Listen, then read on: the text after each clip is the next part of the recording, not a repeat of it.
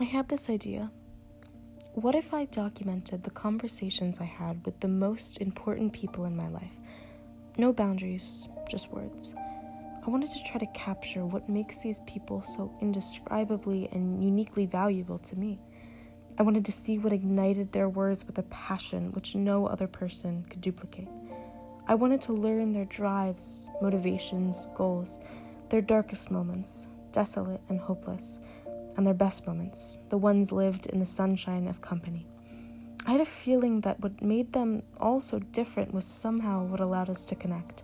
So join me as I interview the Caroline crew, the people who have made me who I am and who inspire me to be better. Let's discover that unique individual beauty which lies in everyone.